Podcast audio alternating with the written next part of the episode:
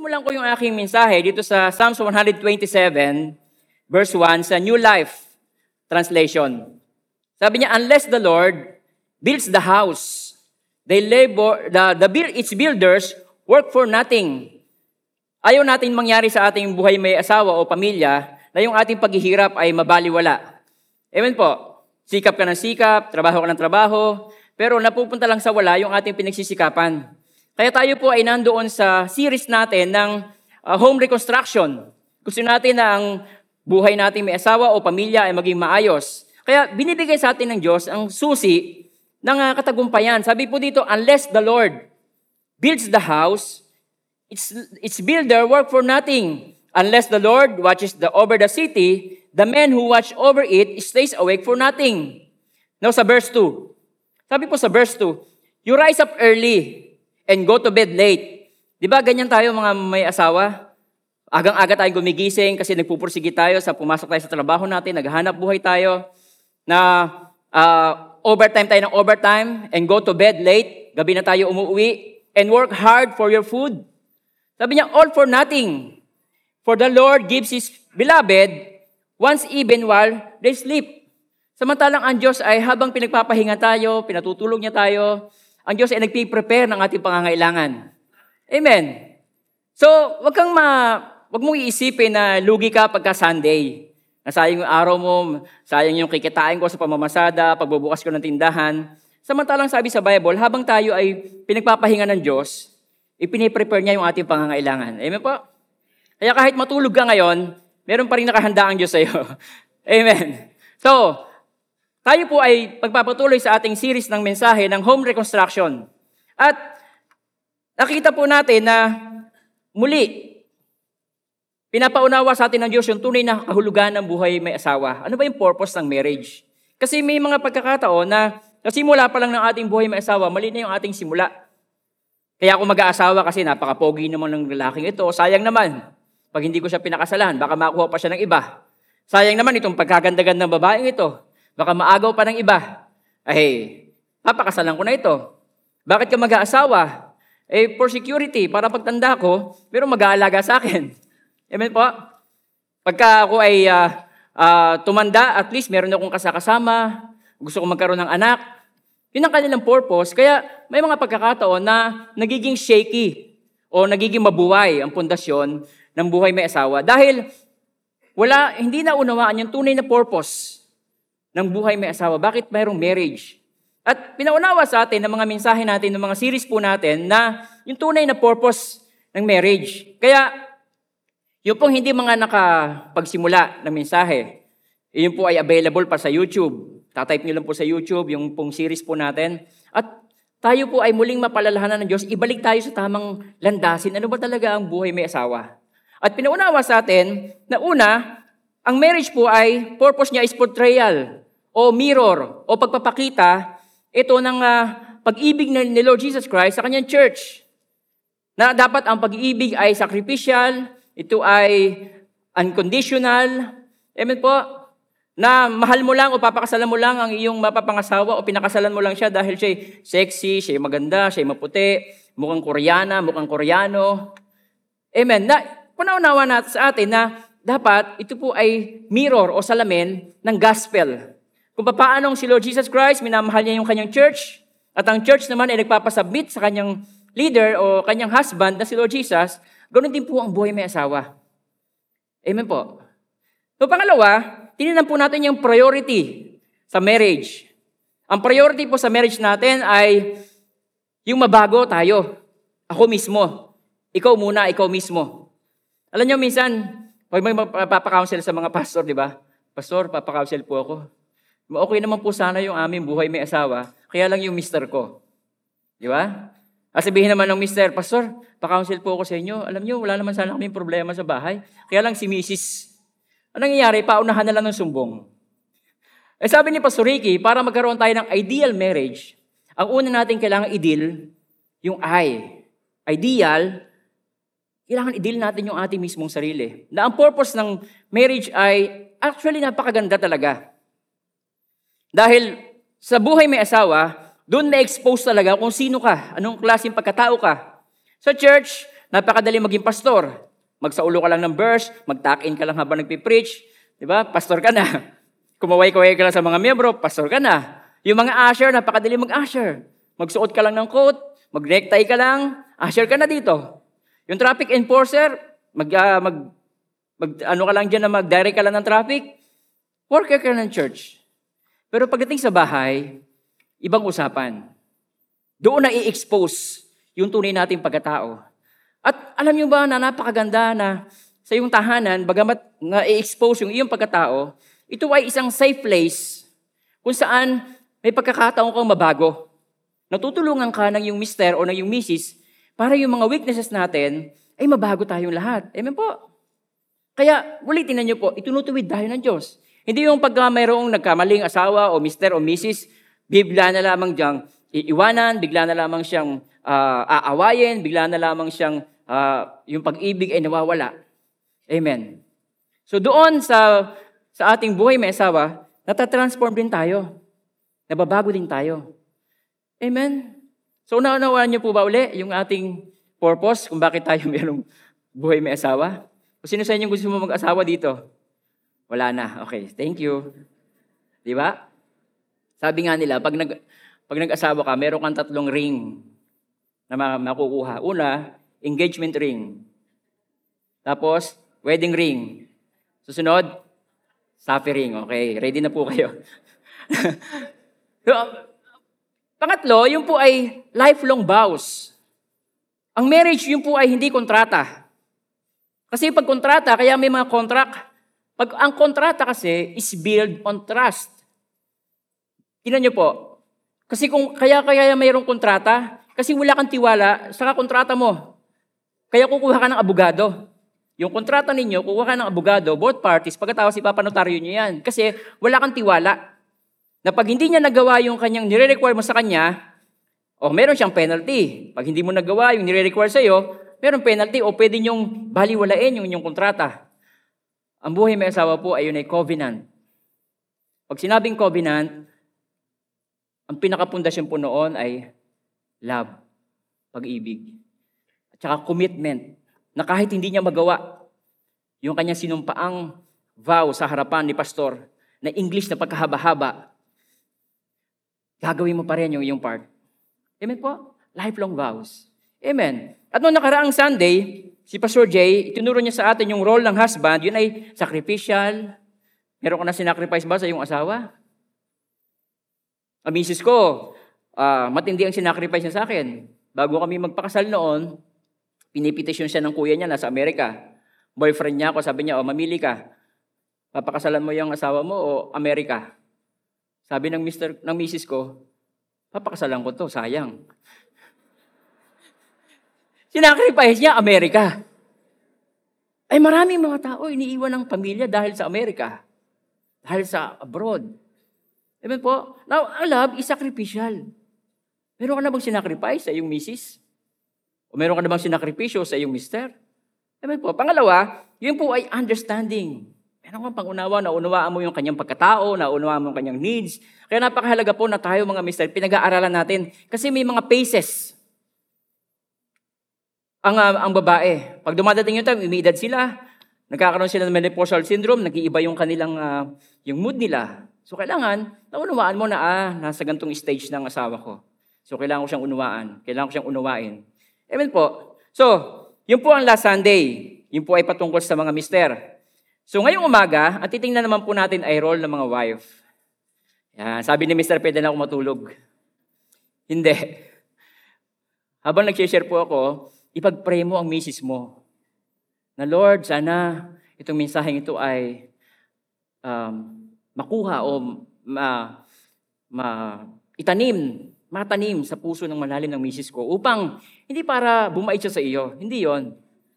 Upang yung purpose niya bilang buhay ay bilang asawang babae, magampanan niya. Upang mangyari sa kanya yung isang babae o misis na gusto ng Panginoon na mangyari sa kanya. Amen po? So yung mga lalaki, kunwari, pumikit na kayo. Pag-pray niyo, Lord, yung misis ko po, di ba? para maging maayos tayo. Amen. Kaya titingnan po natin na sa umagang ito, ano po ba yung tinatawag sa Bible na uh, sa Proverbs chapter 31 verse 10. Okay, Proverbs 31 verse 10. Sabi po diyan, sino makakatagpo ng isang mabutihing babae? Sapagkat siya higit na mahalaga kaysa mga batong ruby. Sabi sa English, who can find a virtuous wife? Mahirap hanapin itong, ma, itong babae na mahusay na ito. Actually, sabi nila ito ay rare. Rare. Sabi niyo nga po yung rare. Ang isang virtuous wife ay rare. Hindi mo to basta-basta makikita. Kaya, pag nakita mo daw ito, o ito ay naging ikaw, misis, ikaw ay rare. Ikaw ay higit pa sa mamahaling bato. Alam niyo po ba na ang mga alahas o jewelries ay iba-iba ng kinang? Pero hindi lahat ay mataas ang value. Amen po? Merong kumikinang pero walang value.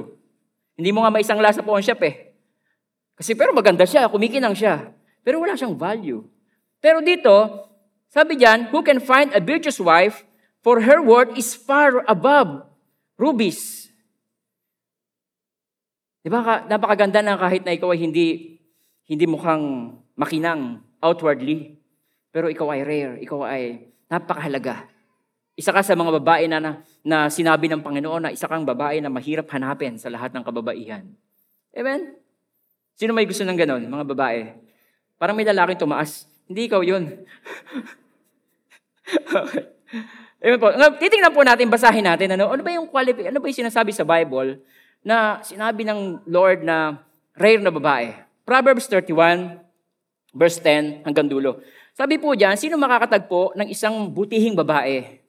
sapagkat siya higit na mahalaga kaysa batong ruby. Ang puso ng kanyang asawa, sa kanya nagtitiwala. So ibig sabihin, trustworthy siya. Karapat dapat siyang pagkatiwalaan. Panatag ang kanyang mister pag wala siya doon sa, sa, sa bahay.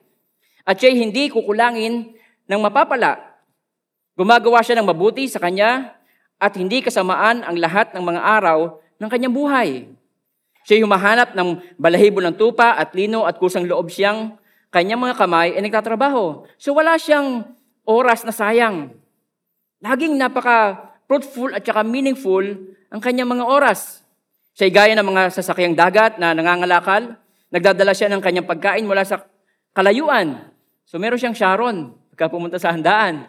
Hindi, hindi yun ang ibig sabihin nun. No? Hindi yun ang ibig sabihin nun. Siya gaya ng mga sasakyang dagat na mangangalakal. So marunong siyang mag-handle ng finances, paano ito ay um, lalo pang mag-grow yung kanilang finances. Hindi yung pagkakaabot ni Mr. ng pera, hinahataw kagad, pinaghahampasan kagad dito sa mall. Amen po? Nagdadala siya ng kanyang pagkain mula sa kalayuan. Siya bumabangong samantalang gabi pa at naghahanda ng pagkain para sa kanyang pamilya at nakatakda ang mga gawain ng mga babaeng alila niya. So, piniprepare niya ang maraming bagay. Tinitingnan niya ang isang bukid, ito'y binibili niya, sa bunga ng kanyang kamay, ay nagtatanim siya ng ubasan. Sabihin, hindi siya padalos-dalos ng desisyon. Yung pagkikita niya, bili ka agad. Sale, bili ka agad. Amen po? Pinag-aaralan niya na kung paanong mag-multiply yung kanilang uh, kabuhayan. Amen. Binibigkasan niya ng lakas ang kanyang mga balakang at pinalalakas ang kanyang bisig. Kanyang nababatid at nakikita ang kanyang kalakal at kanyang ilaw sa gabi ay hindi namamatay. So hindi siya pabaya. Kanyang inilalagay ang kanyang mga kamay na panulid at ang kanyang mga kamay na humahatak ng panghabi, so marunong siyang manahi. Binubuksan niya ang mga, sa mga dukha ang kanyang kamay. Hindi siya madamot. Iniaabot niya ang kanyang mga kamay sa mga nangangailangan.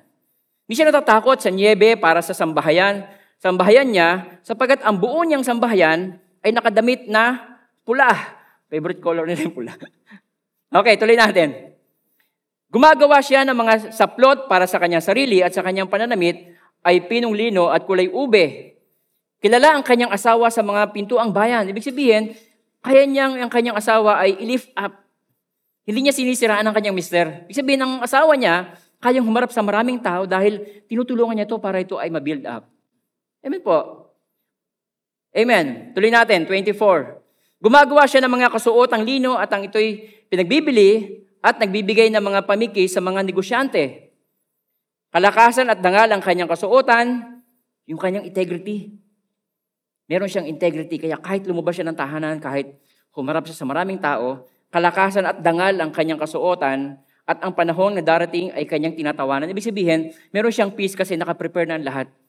May bagyo man, relax na siya, nakangiti na siya kasi meron na siyang savings, meron na siyang preparation sa pagkain, ang mga pamilya niya ay meron ng damit na susuotin sa taginaw, wala siyang sayang na oras. Amen po. Binubukan niya ang kanyang bibig na may karunungan. Kung mangusap siya, kakaiba. At nasa dila niya ang aral ng kabaitan.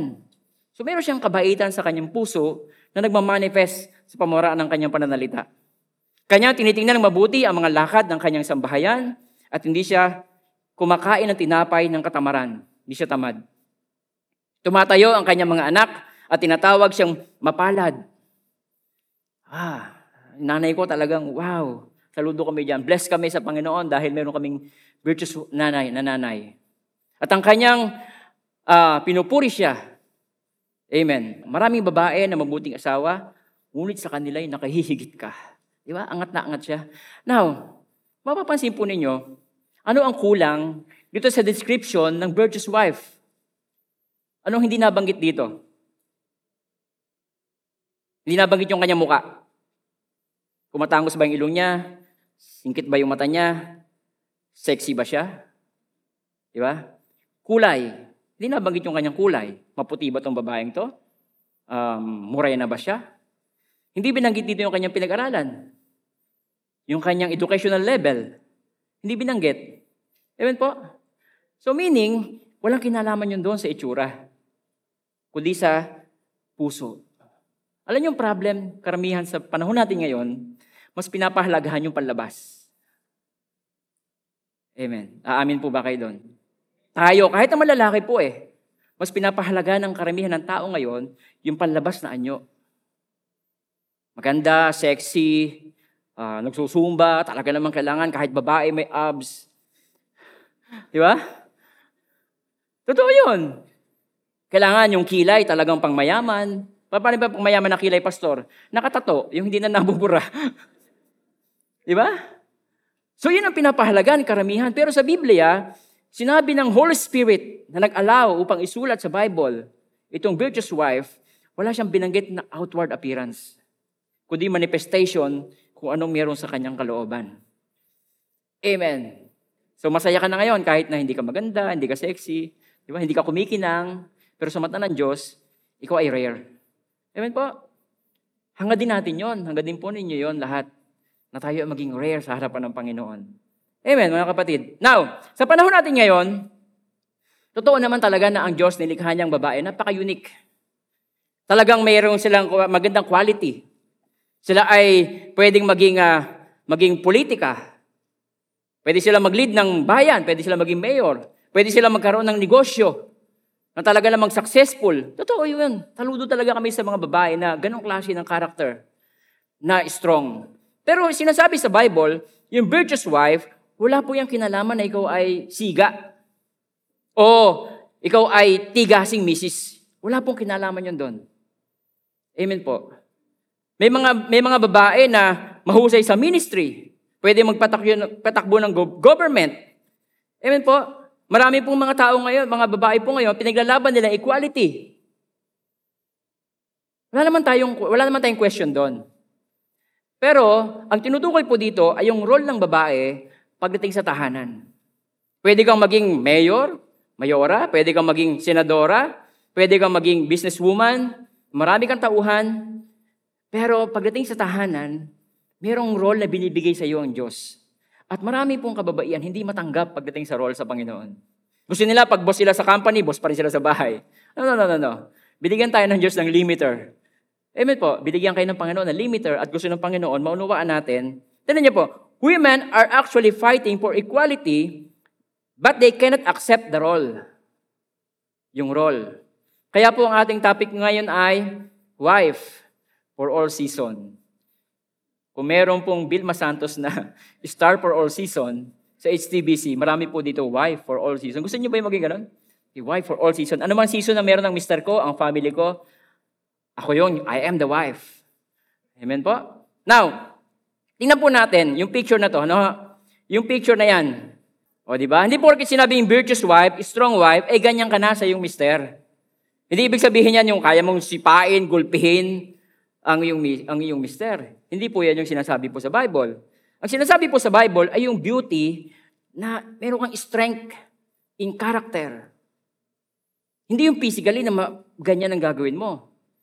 Hindi yung meron kang strength na nanggagaling sa Diyos na papaano mong magagawa na ang buhay mo o ikaw ay kaya mong magpasakop sa gusto ng Panginoon. Meron kang ganong klase ng strength. Virtuous wife. Amen po. Na kaya niyang gawin ang pinagagawa ng Panginoon sa kanya. Nung noong nakaraang linggo, pinaunawa sa atin ni Pastor Jay na ang role ng mga mister ay ibigin ng kanilang mga asawang babae. Kailangan sacrificial, kailangan sweet, kailangan ah, understanding. Now, ngayon po naman, ito naman yung pinakamahalaga. Sabi po sa Bible, sa Ephesians chapter 5, verse 33, sabi po dyan, gayon naman, dapat ibigin ng bawat isa ang kanyang sariling asawa, gaya ng kanyang sarili, para sa mister po yan. At para sa misis naman, igalang ng babae ang kanyang asawa. Sabi sa English, Nevertheless, let each one of you in particular so his love his own wife as himself, and let the wife see that she respect, respects her husband. Kailangan po ang mga misis naman, see to it na marerespect mo ang iyong, mis, ang iyong mister. Ngayon, iisipin natin, paano po ba yon? Parang wala po yatang idea. Paano po ako magsisimula na ang aking mister ay irespeto ko? Paano kung ang mister ko ay ah, batugan? Amen po. Mamaya, sasagutin po natin yan. Maaring sinasabi mo, yun ay parang mahirap sa akin. Respect ko ang aking asawa. Pero minsan nagtataka din ako eh. Tataka din ako. Nung magpakasal ka sa kanya, para ka nang nagsabi talaga na gusto ko kitang maging leader ng tahanan natin. Willing akong magpasakop sa iyo. Kaya, ka nga, kaya mo siya sinagot at kaya ka umoo na nag-propose sa iyo. Kasama yon doon. Di po ba? Pero nagkakaroon ng problema pagka yung nakasal na at nagsasama na sila, nasisira na yung kanyang pangako. Kaya sabi po dito, tingnan niyo po, sabi sa survey ni Shanti Feldan, sabi niya, I would rather, nag, nag ano siya, nag-survey siya sa mga lalaki. Ito yung resulta. Sabi niya, 74% of men interviewed said, I would rather be unloved for the rest of my life than to be disrespected for the rest of my life. So, ibig sabihin, ipinapakita talaga na ang mga mister, yun ang gusto talaga namin. Marunong rumespeto. Kahit ano ang itsura. At tulad ko po, ang misis ko ay um, professional, siya po ay teacher. Ako naman, high school graduate lang. Pero hindi niya ako, wala pa akong panahon na nakita na kahit kailan, dinisrespect niya ako. Hindi niya binaliwala yung aking mga opinion, yung aking mga desisyon. Pag meron akong desisyon sa bahay, lagi siya nag-agree kahit sa mga misan sa mga anak ko, pag meron akong oh, magpapaalam, nagpaalam sa kanya, sasabihin ng misis ko, pagpaalam ko muna kasi daddy niyo. Pag hindi siya pumayag, wala tayong magagawa. Amen. So, yun talaga ang gusto namin mga lalaki. Respetuhin. Kaya, hindi ba kayo nag, na, nagtataka na kung bakit kahit na may mga lalaki o mayroong asawa na successful na sila sa buhay, may mga negosyo sila, meron silang pamilya, meron silang, um, meron silang asawa at mga anak, bakit may mga lalaki pa din na nauhulog sa trap ng pagkakaroon ng affair sa iba? Bakit kaya? Maraming sasabihin ninyo na, eh, playboy kasi eh. Okay. Pwede. Kasi nga, talagang natural playboy, kaya ganun siya. Kaya kahit may anak na siya, may asawa na siya, pero alam niyo ba sa Bible na meron ding factor kung bakit ang isang lalaki ay nai-entice na siya ay magkaroon ng affair. Tingnan niyo po, sabi sa Proverbs chapter 7, verse 5 to 18, basahin natin sa Tagalog. Sabi diyan, pagkat ito ang sa iyo ay maglalayo sa babaeng masama, nang di ka malimuyo, malamuyot ng matamis niyang salita. Okay? So yung merong kinalaman sa pananalita, ako ay nanungaw sa bintanang uh, bukas at ako'y sumilip sa pagitan ng rehas. Aking nakita ay maraming kabataan. Ngunit may napansin akong isang walang muwang. Naglalakad siya sa may panulukan, ang tinutungoy sa babaeng tahanan, sa bahay ng babae, tuwing sasapit ng gabi, Ito'y kanyang ginagawa. Sa lilim ng hating gabi, kung tulog na itong madla. Ang babae, ang sa kanya ay sumalubong sa pintuan. Mapangakit, mapanlinlang sa masagwang kasuotan, yung kanyang pananamit. Malakas ang kanyang loob. Kilos niya ay maharot.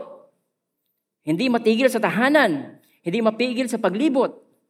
Ngayon sa lansangan, maya-maya sa liwasan, pagalagala siya. Walang ano-ano'y sa panulukan. O doon siya nag-aabang. Lalaki kanyang nasusunggaban at pupupugin ng halik. At ang kanyang sasabihing punong-puno at ang kanyang sasabihing punong-puno ng pang-akit. Nasa amin ngayon ang marami kong mga handog. Katatapos ko lang uh, tupdin ang panata ko sa Diyos. Ako'y narito upang ikaw ay salubungin, mabutit nakita kita. Pagkatapos kong hanapin. Ang aking higa ay sinapnang ko na ng makapal na linong buhat sa Egypt. Iba't iba ang kulay. Ito'y winisigan ko ng pabangong mira. May pabango na yon. Meron na yung alo at mabangong kanela. Halika, bigyan daan ang damdamin ng isa't isa at magdamag na ubusin sa paglasap ng ligaya. O di ba? Ano ang kakaiba sa babaeng ito? Katulad kanina, hindi din binanggit ng kanyang itsura. Kung siya ba ay maganda, sexy ba siya? Pero, merong binabanggit dito sa Bible na nagiging dahilan kaya bakit nakakapang-akit siya ng lalaki. Tingnan niyo po, sa Proverbs chapter 7, verse 21, sabi sa New Living Translation, For she seduced him with her pretty speech. With her flattery, she enticed him. Yung kanyang pamamaraan ng pananalita, nadadala niya si mister. Nang. Amen po?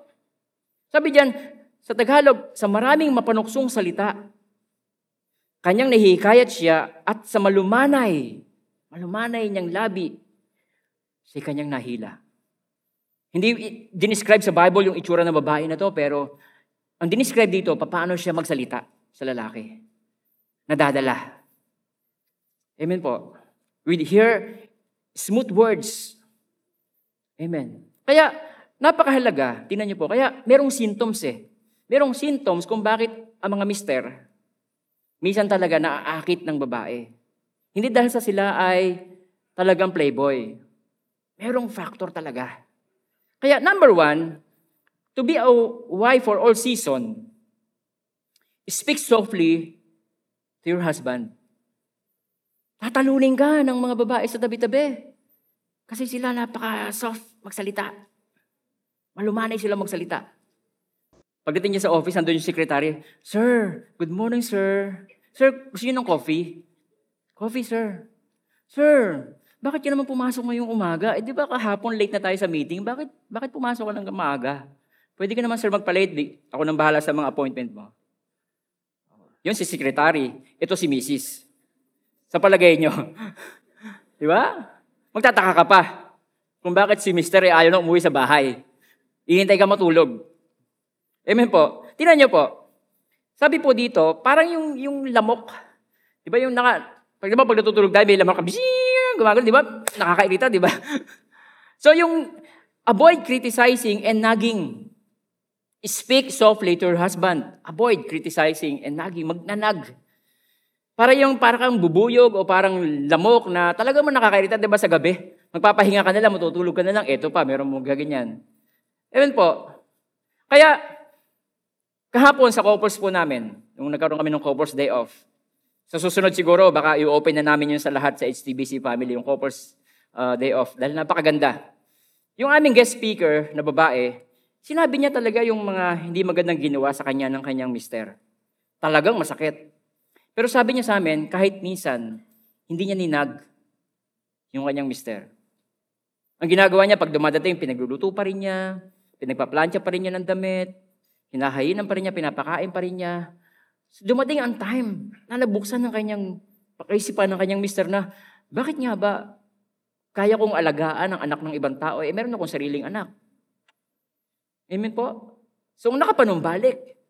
So, ang binigyan niyang verse sa amin, sabi doon, love conquers all.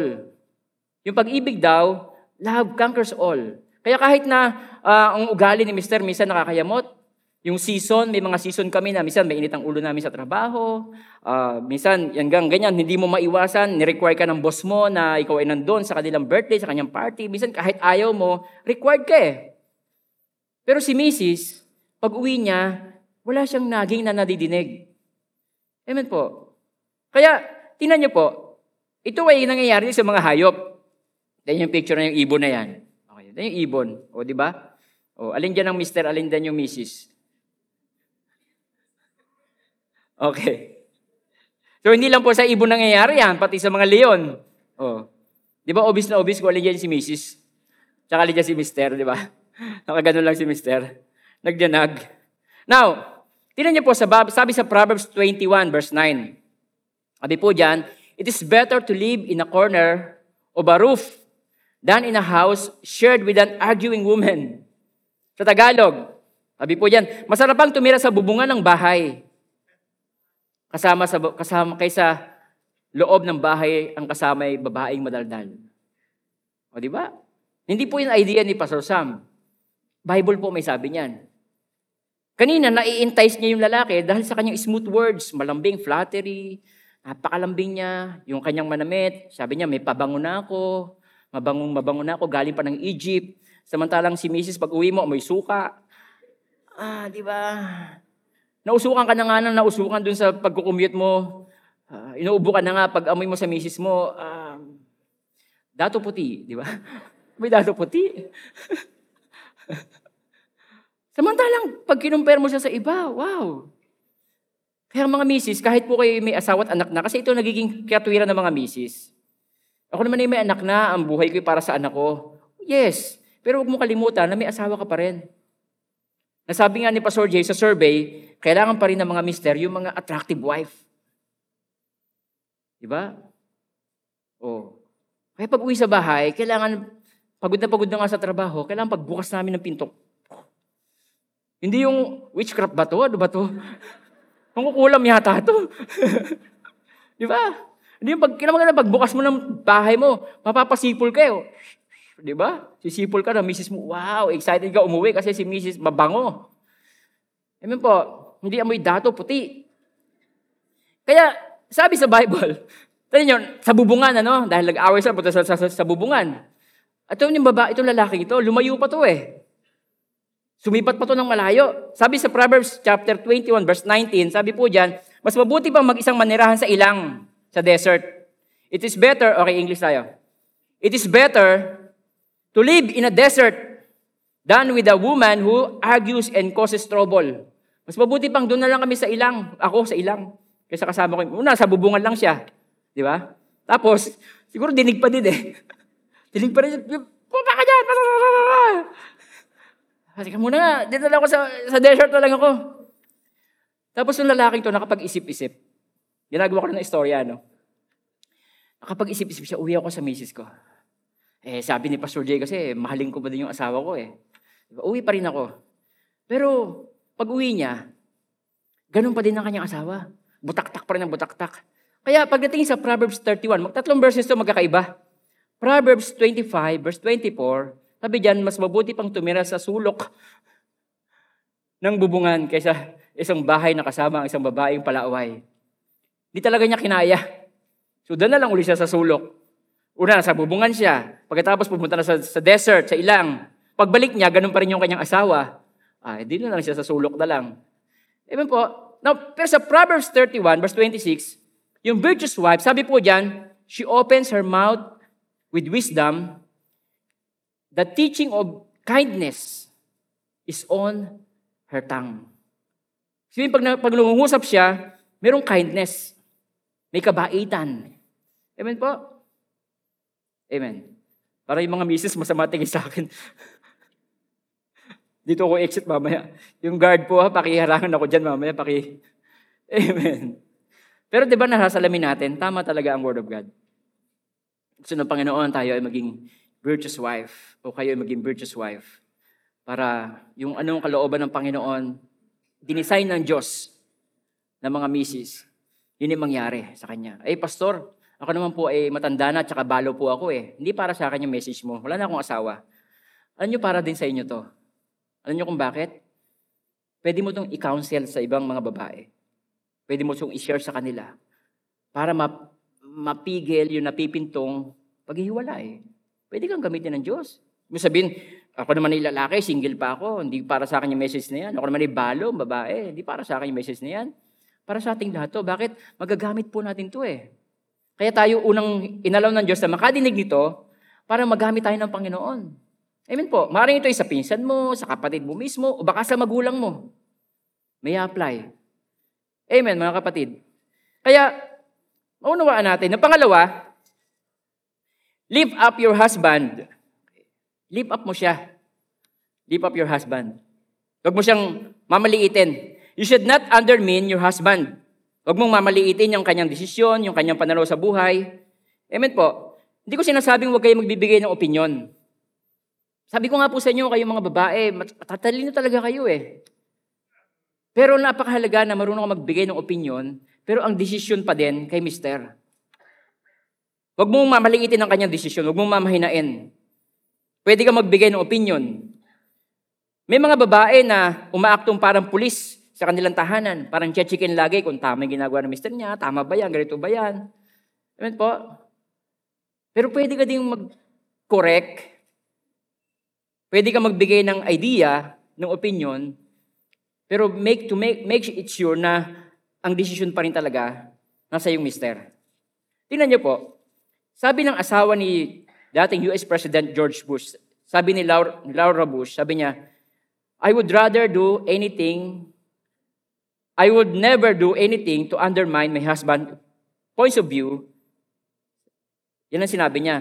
I would rather do anything to undermine my husband's point of view. Ang asawang po niya ay presidente.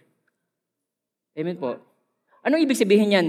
Behind a successful man is a respectful and submissive wife. Siya, may respeto siya, submissive siya sa kanyang mister. Katulad ko, may mga pagkakataon, dapat wala na ako sa ministry. Hindi ko kaya, mahirap. Minsan yung abot ng level ng aking pinag-aralan, minsan nahirapan ako. Pero yung misis ko, lagi niya akong nililip up. May mga pagkakataon, pagbababa ko ng pulpito, sabihin ko sa misis ko, huling preach ko na talaga yon. Ayoko na. Huling preach ko na talaga. Maraming beses na. Nasa Dalisay Theater pa kami, nandun sa Bellamart pa lang. May mga time pa nagpipreach ako, ma, last na talaga to. Ayoko na talaga. Hindi talaga sa wala akong may preach. Nadidismaya ako sa sarili ko. Pero lagi sinasabi ng misis ko, o yan, di ba may nag-text sa'yo? Na-bless sila, di ba? Kahit isa o dalawa lang yan, okay na yon. Si Lord nang bahalang kumilos sa kanilang puso. Yung iba dyan, maaring hindi lang nagsasalita, pero nabe-bless sila. So ako tuloy, ano nung balik ako? Nakakatayo uli ako. Kaya behind a successful man is a respectful and submissive wife. Amen po. Hindi ba naging napakaganda na naging bahagi ka ng katagumpayan ng iyong mister? Masakit naman yun, naging bahagi ka ng pagbagsak na yung mister. Amen. Kasi alam niyo kung bakit? Ang katagumpayan ng asawa mo ay maaring katagumpayan ng pamilya ninyo. Eh di damay ka doon. Amen po. Kaya tutulungan mo yung mister na um, siya ay magtagumpay. Don't badmouth your husband to anyone. Huwag kayo magsasabi ng pangit sa inyong asawa. Sasabihin, pangit naman yung ginawa mo. Yung kinerpentero mo, pangit naman. Mabuti pa, ibinayad na lang natin yan. Sayang pang yung materyales. Ewan po. Gumawa ako, si welder ako eh. Uh, nagwe-welding, ayun ang trabaho ko, welder ako, bakal. Hindi pa ako, hindi ako karpentero. Pero isang pagkakataon, gumawa ako ng cabinet doon sa bahay namin. Yung ilalim ng, uh, ng kalan at saka ng ano, lababo. Eh talagang masasabi ko na kahit ako, hindi yun okay sa akin. Kasi nga, yun lang ang kakayahan ko kasi welder naman ako. Eh. Kung bakal sana yung pwede. Pero yung misis ko, hindi niya ako sinabihan na ano ba naman yan. Sana binayad na natin, hindi pa nasayang yung materialis. Lagi niya sinabi, o kita mo, kahit na hindi ka welder, nagawa mo yan. O di ba? O sa susunod ha, galingan mo na. oh. Di ba? At least hindi masakit yun. Hindi sinabing, ano ba yan? Sayang ang pera, sayang ang pako, sayang ang ganito. O, eh, kung ako yun, di ba, madidiscourage ka na? Pero nililift up. Amen po. Kaya kung sasabihin na sa ibang tao na, asawa ko napaka walang kwenta, Wala man na ginagawa sa bahay, pa cellphone-cellphone na lang. No. Pagpray mo yung, yung mister. Huwag ka magsasalita na masama sa kanya. Huwag mo sasabihin, huwag mo sisiraan ang asawa mo sa harap ng iyong mga anak. Huwag. Si Mrs. dapat, ang pointer, Mrs. dapat ang pointer sa kanilang, sa kanilang tatay, sa mga anak, na siya ang head ng family. Minsan kasi, hindi pinayagan ni tatay, pero nagpaalam kay nanay, pinayagan. So ang mga anak tuloy, sa tingin nila, ang leader nila is si nanay. Kailangan supposed to be, ang mga misis ay pointer, ikaw magpo-point, ililid mo yung mga anak mo. Pointer ka na si daddy ang leader ng tahanan. Hindi ako. Amen po. Sa Proverbs chapter 14 verse 1, wala po sa inyo mga outline. Proverbs 14 verse 1. Sabi po diyan, ang matalinong babae, nagtatatag ng kanyang bahay. Tinutulungan niyang tumatag yung kanyang tahanan. Sa pamagitan ng pagsunod sa protocol, sa, sa sinasabi ng Diyos. Ngunit, ang tahanan ay winawasak dahil sa kamangmangan. Sa English, tingnan natin sa English. A wise woman builds her house. Dapat katuwang siya na magtayo ng kanyang tahanan. Hindi niya aagawin ang leadership ng kanilang family. Sabi niya, but the foolish pulls it down with her own hands. Paano ba nasisira ang tahanan? Sirain mo yung protocol. Sira ang tahanan. Amen po? Kahit na naman ano eh, kahit naman na uh, church, sirain mo yung protocol ng church. Yung gusto mong gawin dito, gusto mong gawin, gagawin mo. O di, masisi, magkakagulo. Di ba? Yung gusto mong gawin dito, Gagawin mo na lang, wala kang hindi ka makiki makiki uh, tanong o makikititingnan mo yung protocol dito sa loob ng church, masisira ang church. Magkakaroon ng gulo yan. Sa government, tingnan nyo, sirain yung protocol ng government. May mga nagre-rebelde, may mga ano. Gobyerno, bumabagsak din. E di ganoon din ng pamilya. Ewan po. Kaya sabi sa Bible, the wise woman builds her house, but the foolish pulls it down with her own hands. Hindi natin gusto na ikaw mismo ang magwasak ng iyong tahanan. Amen po. Tingnan niyo po, sa Bible, dito sa 2 Samuel chapter 6, verse 16 to 23, ito po ay si David. Siya ay hari eh, lingkod siya ng Diyos eh. Tapos yung pong Ark of the Covenant, naagaw yun ng mga kalaban nila dati. So ngayon, nakuha nila uli yon. Gustong gusto ni David na i-travel uli nila yung Ark of the Covenant, ibalik sa tamang posisyon nila, sa, sa, sa bansa nila. Now, ito po yan. Pagdating ng kaba ng Panginoon, sa lungsod ni David, si Mikal. Si Mikal po ay, asawa po niya yan, ng tatay ni Mikal ay si King Saul. So, biyanan niya ngayon si King Saul, yung pinaltan ni David. Sabi, si Mikal na anak ni Saul ay dumungo sa bintana at nakita si Haring David na naglululukso, nagsasasayaw sa harap ng Panginoon, nagwo-worship siya kasi tuwan-tuwa siya. May mababalik na sa wakas, may babalik na yung Ark of the Covenant, sa piling talaga ng original na may-ari, ang Israel. Yun po ay yun po ay patunay na o simbolo po 'yon na kasama nilang presensya ng Diyos. Siyempre napakasaya noon, di ba? Now, sabi niya, pagdating ng kaba ng Panginoon sa lungsod ni David, si Mikal na anak ni Saul ay dumungaw sa bintana at nakita si Haring David na naglulukso, nagsasasayaw sa harap ng Panginoon at kanyang hinamak siya sa kanyang puso. Sabi niya, hinamak niya sa kanyang heart. Minamaliit niya si David na asawa niya. Hari yun eh. Kanilang pinasok ang kaba ng Panginoon at inilagay sa kanyang lugar sa loob ng tolda na itinayo ni David. Naghandog si David ng mga handog na sinusunog at mga handog pangkapayapaan sa harap ng Panginoon. Nang matapos si David sa paghahandog ng mga handog na sinunog, uh, sinusunog at ng mga handog pangkapayapaan, kanyang binasbasan ang bayan sa pangalan ng Panginoon ng mga hukbo. Bindas niya yung kanyang mga tauhan. Ang kanyang pinamalagi, uh, ipinamahagi sa buong, sa buong bayan ang buong karamihan ng Israel sa mga lalaki at mga babae. At sa bawat isa ay isa-isang tinapay, isang karne, at isang tinapay na pasas. Pagkatapos ito, ang buong bayan ay umuwi sa kanya-kanyang bahay. Bumalik sa David upang basbasan ang kanyang sambahayan. So doon na siya sa kanyang tahanan na. Subalit si Mikal na anak ni Saul ay lumabas upang salubungin si David at sinabi, Niluwalhati ngayon ng hari ng Israel ang kanyang sarili. At siya naghubad ngayon sa paningin ng mga babaeng alipin ng kanyang mga lingkod, gaya ng kahihiyang paghuhubad ng isang taong malaswa. Ganon niya sinabihan ng kanyang asawa. Sinabi ni David kay Mikal, Iyon ay sa harap ng Panginoon na siyang pumili sa akin at higit sa iyong ama at higit sa buong sambahayan niya upang hirangin ako bilang puno ng Israel, ang bayan ng Panginoon at ako ngayon nagsasaya sa harap ng Panginoon. Gagawin ko sa aking sarili ang higit pang hamak kaysa rito at ako'y magpapakababa sa iyong paningin. Ngunit sa mga babaeng lingkod na iyong binanggit, sa pamamagitan nila, ako'y pararangalan. Verse 23, At si Mikal na anak ni Saul ay hindi nagkaanak hanggang sa araw ng kanyang kamatayan. Amen. Pag-disrespect sa inyong husband is a serious matter. Amen po.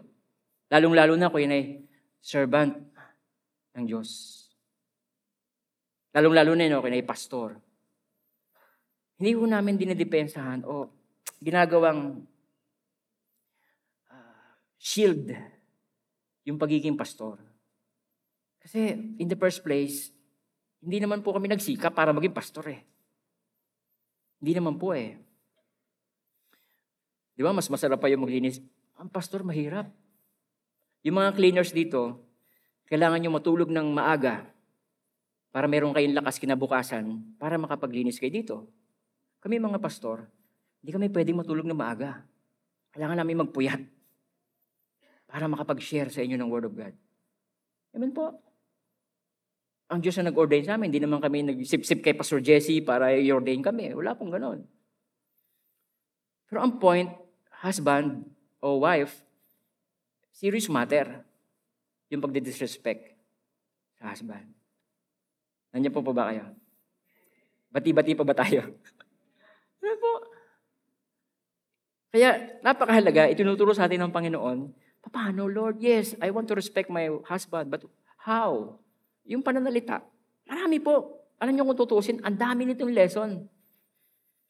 Pero ito lang, yung mga importante, pero sa mga maraming panahon, kung gusto niyo talaga matuto, mga, mga misis, atin po kayo ng couples, pinag-uusapan na po namin yan doon. Amen. Now, pangatlo, motivate your husband and do not control them. I-motivate mo sila. Example lang to, no? Halimbawa, gusto mong pauwiin ng mister mo. Huwag mo siyang daanin sa controlling. Kukontrolling mo siya.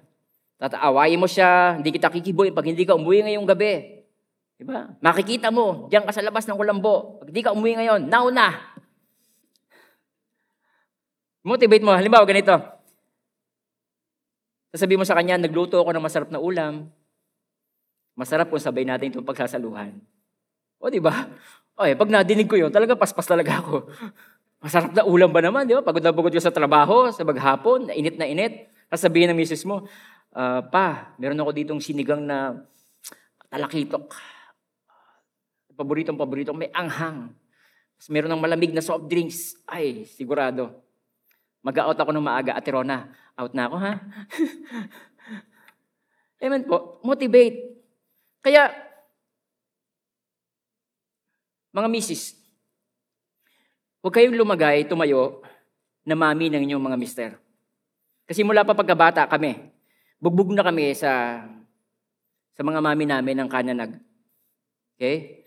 Huwag niyo namang gawin pang kayo ang nanay namin. Kukontrolin nyo kami sa oras, kukontrolin nyo kami sa pera, kukontrolin nyo kami sa ganitong bagay. Amen po. Sa halip, i-motivate. Sabi mo na, kailangan natin ng time sa mga anak natin, lumalaki na sila. Baka hindi natin alam. Uh, ilang araw, mag-asawa na yung mga yan, hindi, hindi natin sila makakapiling ng mahabang time. Meron na silang sariling buhay. Hindi sasabihin mo na, anong oras na? Umuwi ka pa, gabing-gabi na, ang mga anak mo. Amen po. Napakahalaga na paano natin i-motivate ang ating mga mister. E yan ay napaka mahabang um, pag-aaral. Kaya tayo po ay maging creative o mga misis, maging creative kayo. Paano po nyo i-motivate ang yung mga misis, ang yung mga mister? Huwag nyo kukontrolin. Meron pong isang istorya na mayroong isang lalaki daw. Wala to sa Bible, no? Istorya lang. Pumunta, nakarating ng langit. Pagdating doon sa pila sa langit, nakita niya, pagkadami-daming lalaki. Tapos mayroong karatula doon na nakalagay, husbands dominated by wife. Ang haba ng pila, milyon. Milyon. Tapos sa kabila naman, nakalagay doon, husband not dominated by wife. Bah, naging curious siya tuloy ngayon. Kasi ito, dominated by wife. Nung nabubuhay sila, ang haba, milyon talaga. Tapos mayroong isa doon, maliit lang, tapos medyo payat. Sabi niya, ano kaya sikreto ng taong to? Nilapitan niya. Niya, bro, ano ba ang sikreto mo? Bakit hindi ka na-dominate ng iyong asawang babae? Ba't diyan ka nakapila? Sabi ng lalaki, ewan ko, sabi ng misis ko, dito ako pumili.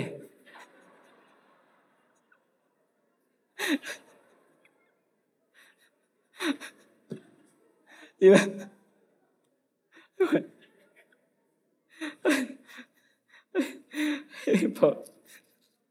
Sabi ni Mrs. dito raw ako eh.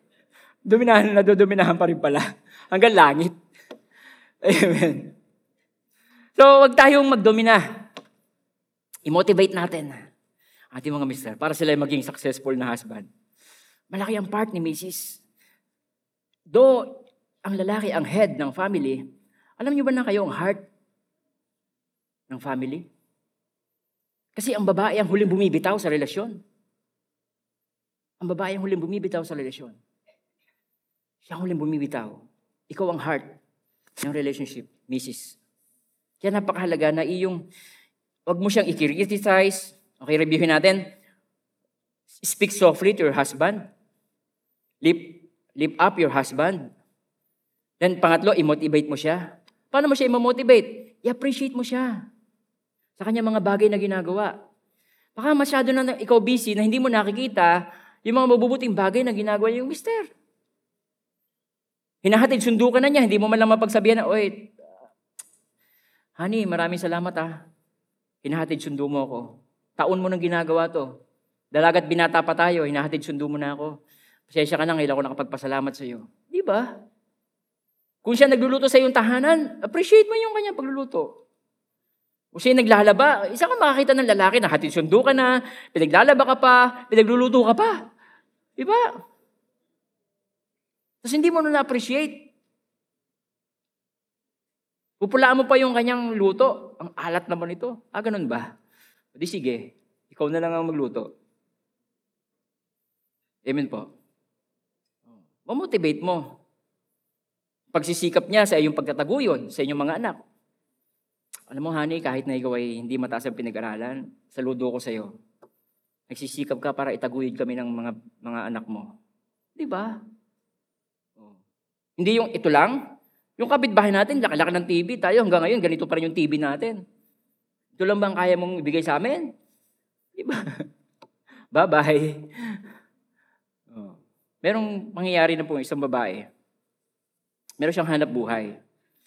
Tapos yung kanyang mister, nag-aalaga sa, ta- sa bahay nila ng kanyang isang anak.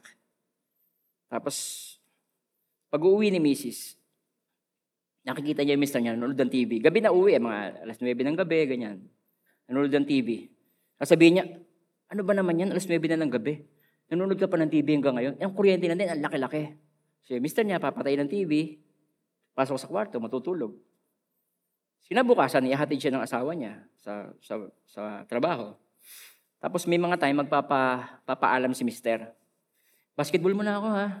Ano? Para sa mga binata lang yung basketball na yan. May pamilya ka na. O, di tahimik lang si mister.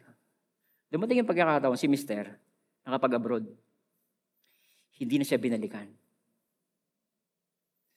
Late na na-realize niya, pagigising niya ng umaga, meron na siyang almusal, si Mrs. meron na siyang almusal, pinagluto na siya ng kanyang mister.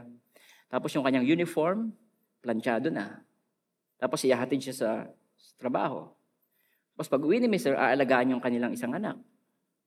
Pag uwi niya sa bahay, susunduin siya sa paradahan, ihatid siya sa bahay nila. Pagdating niya sa bahay, nakaluto na si Mr. Makahanda na yung hapunan nila. So si Mr. siguro, sa pagod niya, nanonood ng TV, relax, time to relax. Pinipigilan pa niya. Kaya sabi niya, nung nakaramdam siguro ng mister ko ng kalayaan, hindi na ako binalikan. Sisisihi mo si mister? Amen po. Appreciate. Marunong mag-appreciate ng mga maliliit na bagay na ginagawa ni Mister. Kahit maliit na bagay lang yan. Kung nakapaggawa siya ng simpleng parador o nakagawa siya ng simpleng upuan, i-appreciate mo siya para ma-motivate siya. Sa lahat ng season namin mga lalaki, kailangan namin kayo na mag-motivate sa amin. Dahil hindi kami matibay na pader talaga. Amen po, sa, sa season ng aming kahinaan, napakahalaga na mayroong misis naming ka, kaagapay. Sa season ng aming pagbagsak sa kasalanan, napakahalaga na mayroong misis na naglilip up sa amin, nagpe-pray para sa amin. Amen po. Sa season ng aming mga pagsisikap sa buhay, napakahalaga na may mga misis na nag-appreciate ng aming ginagawa.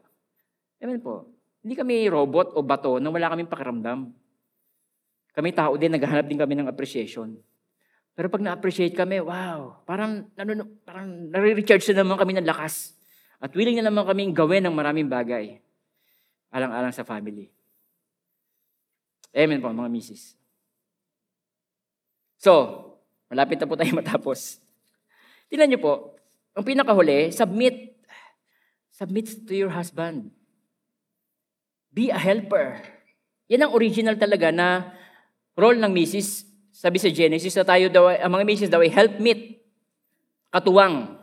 Alam niyo po ba na ang submission is not a bad word? Helper is not a bad word. Kasi minsan, mali ang tingin natin eh. Parang ang baba naman ng pagkatao namin, helper kami ni Mister. Alam niyo ba ng Holy Spirit sa Bible ay tinawag na helper? Di ba? Holy Spirit. Pero hindi siya nagreklamo sa Trinity na, ano ba naman yan? Helper ako. Si Jesus may body. Ako, ang body ko, nag-anyo ako, dove pa, kalapati pa. Di ba? Pero sa Bible, ang Holy Spirit tinawag na helper. Pero wala siyang, wala kang nakita sa Bible na siya nagreklamo. Now, helper is not a bad word. Amen po. Para maging successful Christian tayo, Di ba kailangan natin ng Holy Spirit? So para maging successful din ang iyong husband, kailangan niya ng helper. At ikaw yon.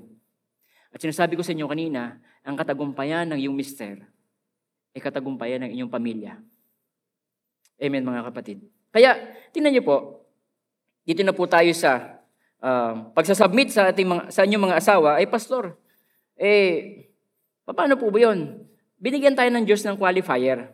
Sabi po dito sa Gawa chapter 5 verse 29, ngunit sumagot si Pedro, sumagot si Pedro, ng ibig ng mga uh, at ng ibang mga mga apostol, ang Diyos ang dapat naming sundin, hindi ang mga tao. Ibig sabihin, kung ikaw ay pinupush ng mister mo para sa sin, magkasala ka, hindi mo siya dapat sundin. Kung pinagbebenta ka niya na shabu, ganito, hindi, hindi, hindi mo susundin doon. Hindi ka magpapasambit kasi pabagsak sa kasalanan yun eh.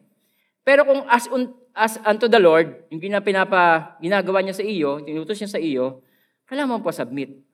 Amen po. Pero hindi yung ikaw ay babagsak sa kasalanan. Kaya tinan niyo po, sa 1 Peter chapter 3, verse 1 and 4, At kayo mga babae, pasakop kayo sa inyong inyong mga asawa. At kung hindi pa naniniwala sa salita ng Diyos ang sinuman sa kanila, may kayat din silang sumampalataya dahil sa inyong magandang asal.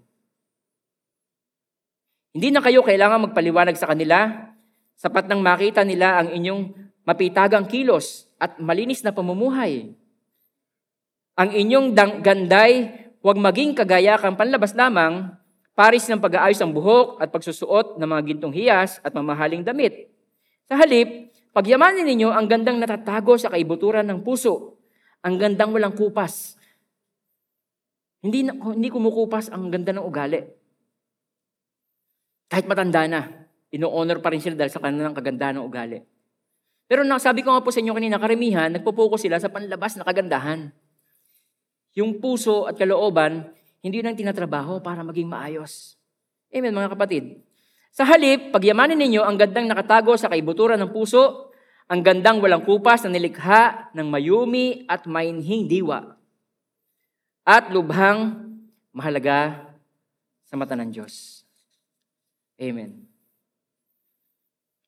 Ang prayer po namin na dito sa HTBC family ay mag-raise up ng Diyos ng isang pamilya na nagpo-portray talaga ng pag-ibig.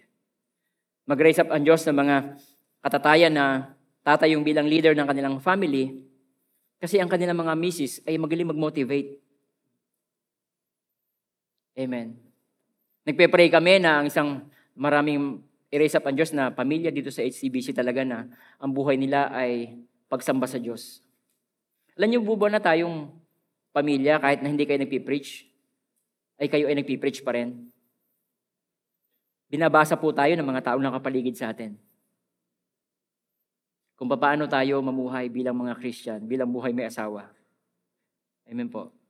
Kahit na hindi tayo nagpipreach sa pulpito, yung ating pamumuhay, lifestyle natin, para na tayo nagpipreach sa harapan ng mga tao. Kaya dito, pinapaunawa sa atin ng Panginoon, ano ba yung role ng bawat isa sa ating lahat?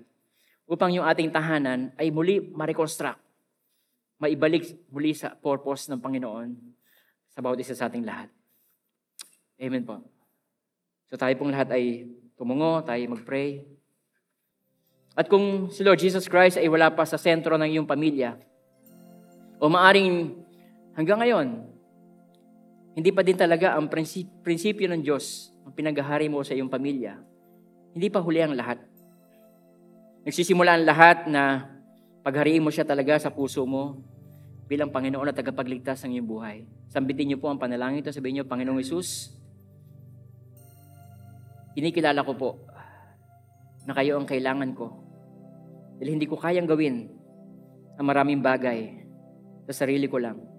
Kaya Lord Jesus, sa umaga pong ito, buong puso at kaluluwa, tinatanggap ko po kayo bilang Panginoon, Hari, tagapagligtas ng buhay ko.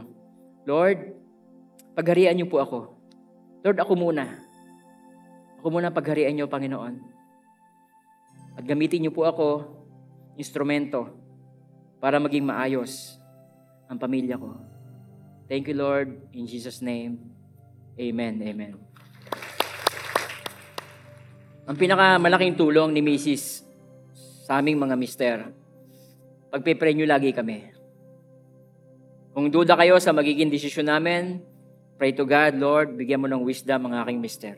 At ang pangako ng Diyos, sabay sabi sa Bible, kung kulang ng wisdom ang bawat isa sa inyo, humingi siya sa Diyos. At ang Diyos daw ay magbibigay ng sagana at hindi nanunumbat. Amen po. Taalim sa prayer. Lord, bigyan mo ng wisdom ang aking mister. Mailid kami. Amen.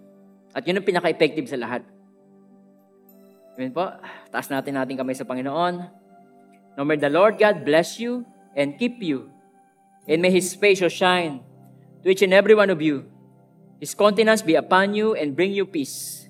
In the name of the Father, and of the Son, and of the Holy Spirit, in Jesus' name, Amen. Amen. God bless you po sa inyo lahat.